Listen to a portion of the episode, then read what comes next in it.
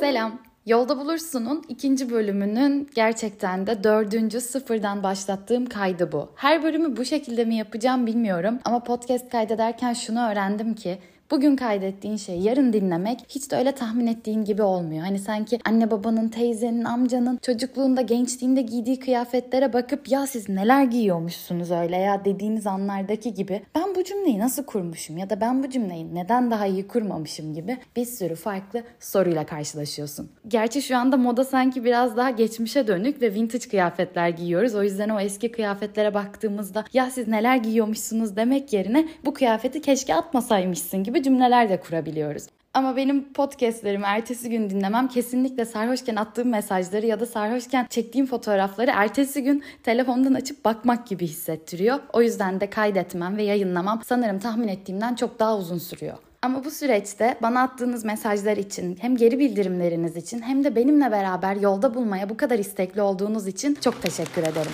Benim şu anda bu kaydı dördüncü kez pes etmeden almamda sizin etkiniz inanılmaz derecede çok fazla. Bugün korkulardan ve aslında sanki başka bir alternatif yokmuşçasına çizdiğimiz yollardan bahsediyor olacağız. Çünkü ben hayatımda şu anda en çok korkularım üzerine gitmeye çalışıyorum. En çok bunları anlamaya ve aslında kökenini de bulmaya çalışıyorum. Şu ana kadar en azından kendi deneyimimde şunu fark ettim ki benim korktuğum şeyler olması gerekene uymamak gibi kalıplara sığıyor. Ki bu kendim için hiç alışık olduğum bir şey değil. Çünkü ben kendimi bu en azından gençlik yıllarımda, ilk gençlik yıllarımda hep daha aykırı olarak canlandırırdım. Ama büyüdükçe, yaş aldıkça, işte kurumsal hayata girdikçe ne kadar norma ayak uydurmaya çalışan bir insan olduğumu da fark ettim. Ve bunların hepsinin arasında bir denge kurmaya çalışıyorum.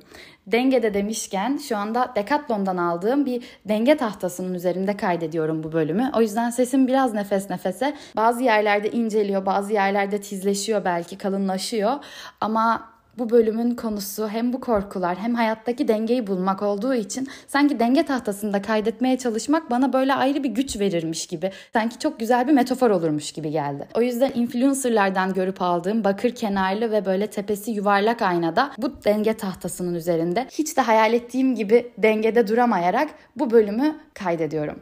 Ve aklıma da şu soru geliyor aslında. Ben bu hikayede neredeyim? Ben bu denge tahtası mıyım? Bu tahtanın üzerinde durmaya çalışan kişi miyim? Yoksa karşıdaki ayna mıyım?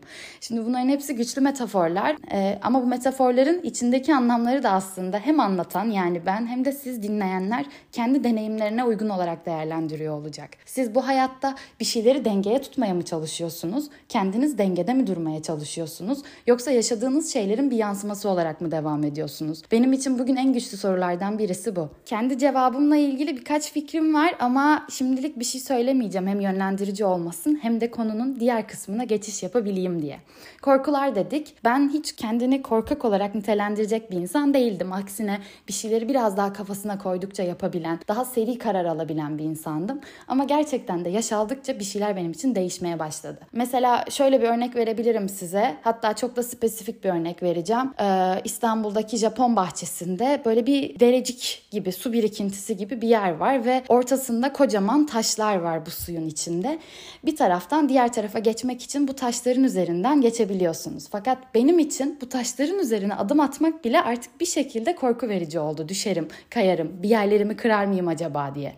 Halbuki bir yerlerimizi kırabiliriz düşebiliriz ve sonra kalkabiliriz. Biraz zaman alır belki ama hikayenin sonunda bir şekilde iyileşebiliriz. Yine de bunlar benim için artık o kadar büyük bir korku veriyor ki normalde üzerlerinden zıplayarak geçebileceğim o taşların hepsine önce sağ ayağımı atıyorum. Sonra sol ayağımı onun yanına atıyorum. Sonra tekrar diğer ayağımla diğer taşın üzerine geçiyorum. Bunu yaptığımı fark ettikçe de bunu yapmak istemediğimi fark etmek için bir fırsatım olmuş oluyor aslında. Zaten benim için birçok şey de böyle başlıyor. Yani korktuğumu fark ettikten sonra eğer ben korkmak istemiyorsam. Ee, ilk bölümde de bunlardan bahsetmiştik. Eğer olduğun kişiyle memnunsan bir sıkıntı yok ama yaptığın şeylerle ilgili seni rahatsız eden bir şey varsa işte orada değişim için adım atman gerekiyor. Adım atmazsan da içinde çok büyük bir çatışma çıkabiliyor. Tabi burada yine bir hatırlatma yapmak, bir parantez açmak istiyorum. Kendimizle ilgili hiçbir şey değiştirmek zorunda değiliz. Eğer biz bunun böyle olmasını istemiyorsak. Fakat eğer bunun değişmesini istiyorsak işte orada bana kalırsa bir adım atmak zorundayız.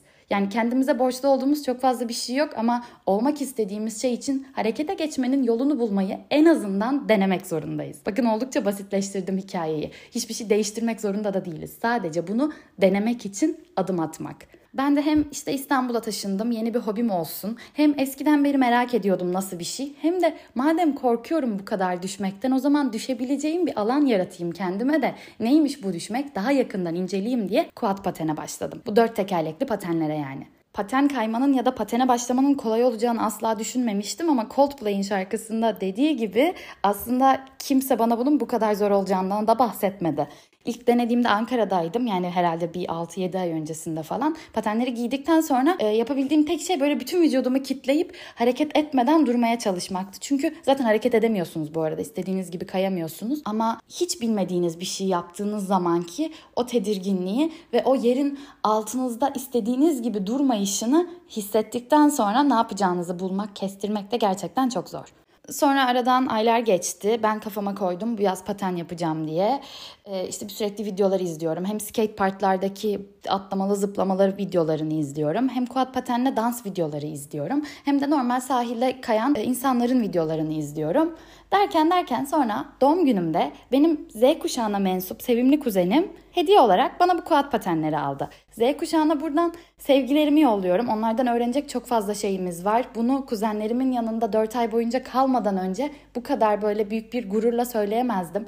Ama hem özgüvenleri, hem kendilerini kabulleri, hem de birbirlerine karşı davranışları bence farklı bir kuşağın geldiğini hem iş hayatında hem de bütün dünyanın geleceğinde şu ana kadarkinden bambaşka bir etkiyle geleceklerini de bence hafif hafif hissettiriyor. Eğer şu anda bu kaydı dinleyen de bir Z kuşağı varsa ona kendi yolunu bulması için bütün dileklerimi, iyi rol modellerle karşılaşması için, hayatın ona istediği şeyleri, iyi öğrenmeleri sunması için gerçekten bütün dileklerimi yolluyorum. Kendi şovumu kendim yönettiğim için de selam yollayabilir miyim diye kimseden izin almama gerek kalmıyor. Tam bu noktada hikayeyi böyle ilginçleştirmek ve aslında doğuştan yetenekli olduğumu söylemeyi çok isterdim. Ama tabii ki alakam yok. E, daha çok pateni evde giyip iki duvar arasında kendimi sanki topu sektirirmişçesine fırlatarak dengede kalmaya çalışıyorum. Ama bir başlangıç bu ve başlangıçlar hiçbir zaman kolay olmaz. Yıllar önce rock müzikten böyle hiç vazgeçmediğim ve her zaman yanımda bir şekilde kuru kafalı aksesuar taşıdığım o dönemlerde de gitar çalmak istemiştim. Fakat gitar çalmayı öğrenmeyi değil de iyi gitar çalan biri olmanın peşinde olduğum için gitar yolculuğum yaklaşık iki ay sürmüştü.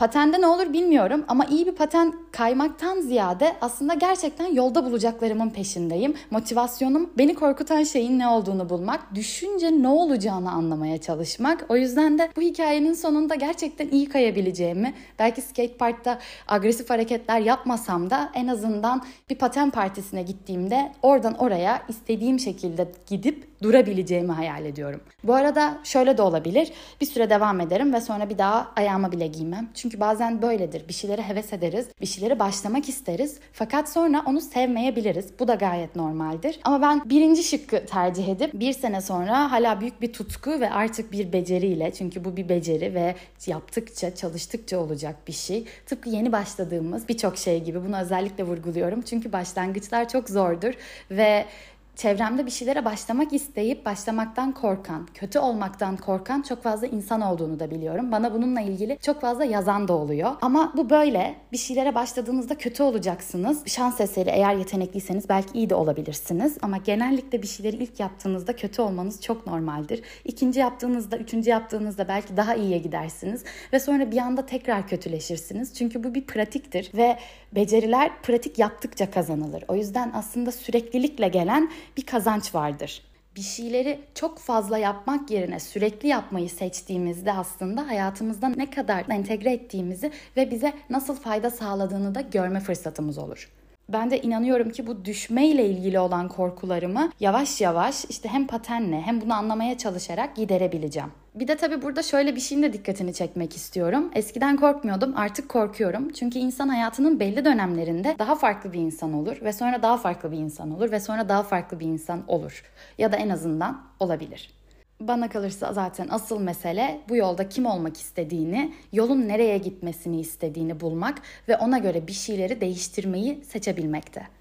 Denge tahtasının üzerinde başlattığım, nefes nefese kaldığım ama yine de tahtanın üzerinden inmeden bitirdiğim bu bölümü benimle beraber dinlediğiniz için Hepinize çok teşekkür ederim. Yine yorumlarınızı bekliyorum. Bir de bir soru sormuştum. Denge tahtası mısın? Dengede durmaya çalışan mısın? Yoksa o yansıma mısın diye. Bununla ilgili de yorumlarınızı, cevaplarınızı bekliyorum aslında. Dengede kalmaya çalıştığım bu bölümde benimle beraber olduğunuz için hepinize teşekkür ederim tekrar.